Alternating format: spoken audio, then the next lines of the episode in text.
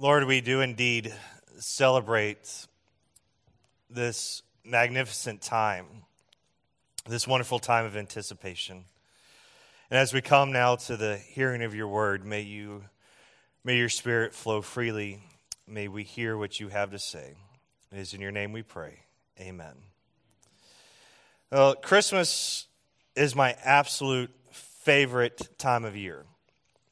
And it's my favorite because nothing ever goes right. the year is 1991. Teenage Mutant Ninja Turtles are a big thing. My brother is five years old, and he has begged for one thing this Christmas a Michelangelo Ninja Turtle watch. One that the little Ninja Turtle flips up, can tell time.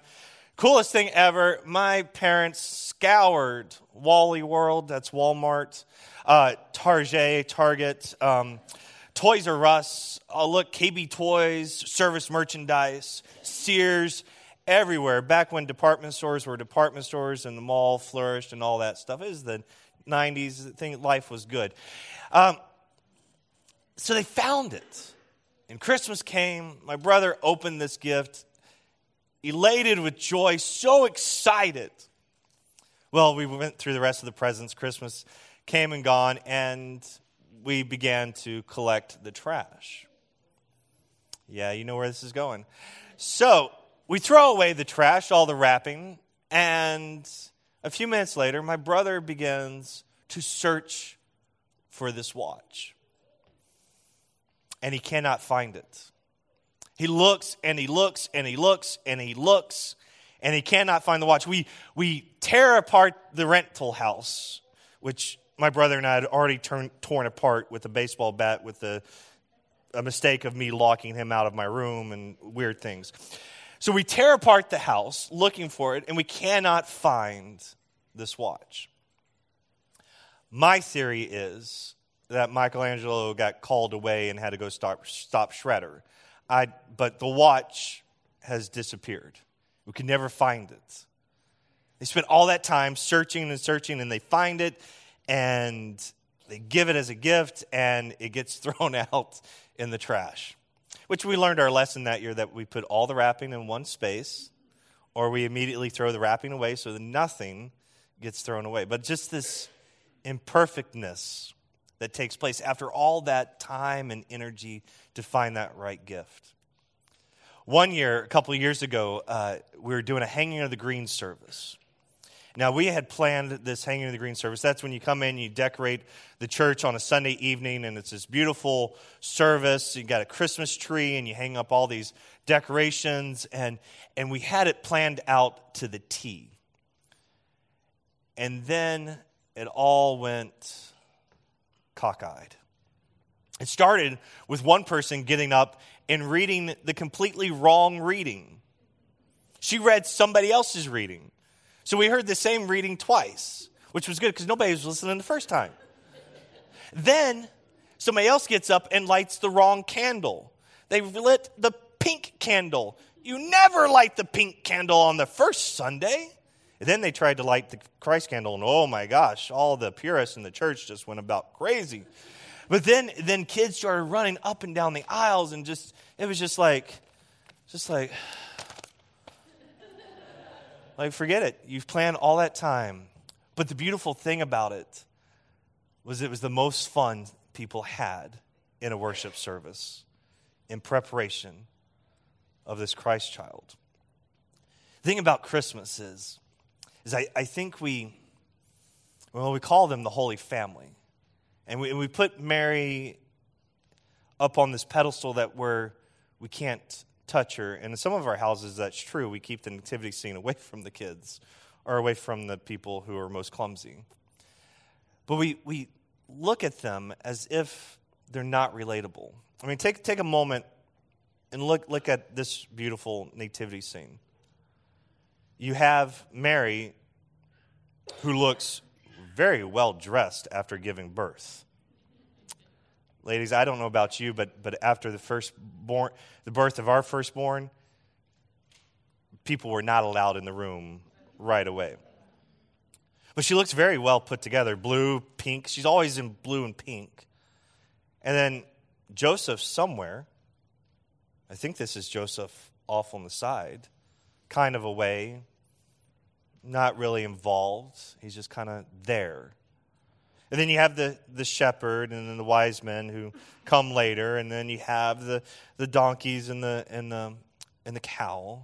And then you have baby Jesus, who in this one, he kind of looks like, ta da, I'm here. Um, Mary, Joseph, you have one job to do make sure I make it to adulthood. That's all you got to do. I'm going to get lost at one point, but don't get mad because you should have known where I was. That's a Bible joke right there. But for a moment, as we prepare to come to this table, can we maybe, maybe, can I challenge your imagination? And maybe we can allow the reality of Christmas to settle in. And take a look at, at Mary and, and really look at her. This young woman, she's not, her pink and blue is not finely pressed.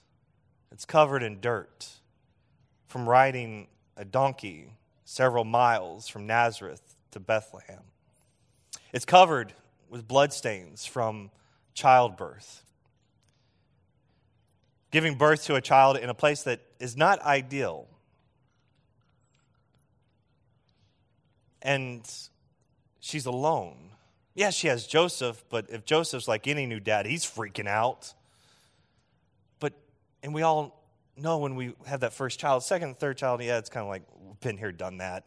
You know, no offense to, to the younger children, but as an oldest, I know I'm more special. But so, Emerson, you're special too. Um,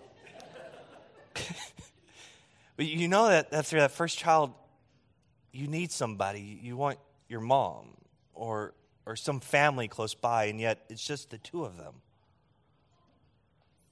And she's given birth in a place that is covered, the floor is covered with, how do we put this politely? Animal feces. And then there's Joseph.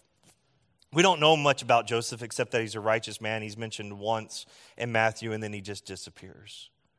And in every nativity, he's kind of off to the side. He looks distant. He's like, he's just, he's there because I guess they needed a man there. I don't, I don't know. Needed, he's just there. But if you look at him, and you really look at him, his eyes aren't empty. He's not distant. In fact, just a few minutes before, he had gra- grabbed an innkeeper by the cloak and said, What do you mean there are no rooms? You have to have room somewhere. Now, I'm using my biblical imagination, which means it's not there in your Bible, but I imagine if Joseph has the temperament as I do, he was going to do anything in his power to make sure Mary had a place to stay. And, and I imagine he's, he's looking out, keeping a watchful eye, because this is the Christ child. There are people who are out there who might want to harm this child.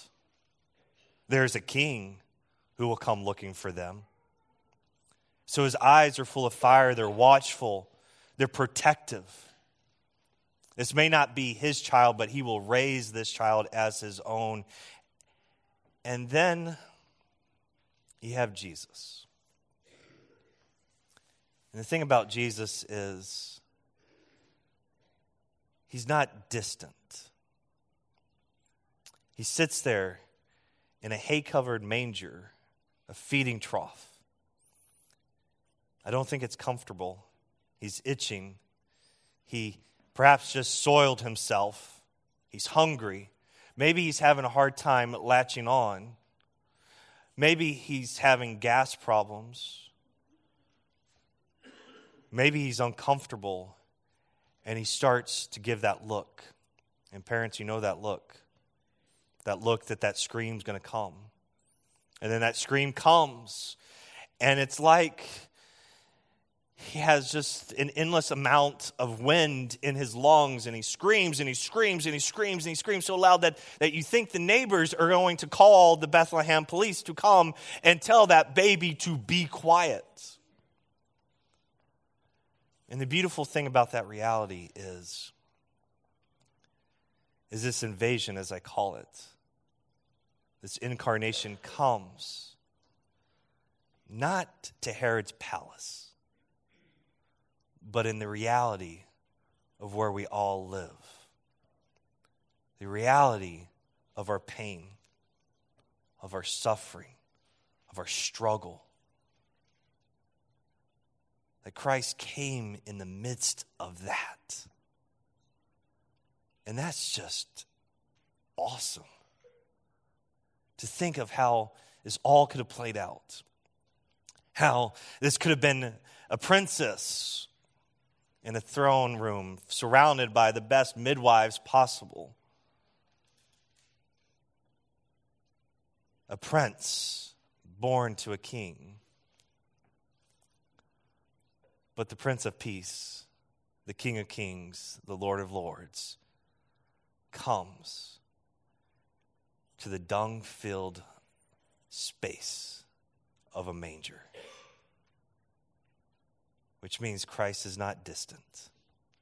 And that is the reality of Christmas that God entered into our world, not into the good parts, but into the everyday life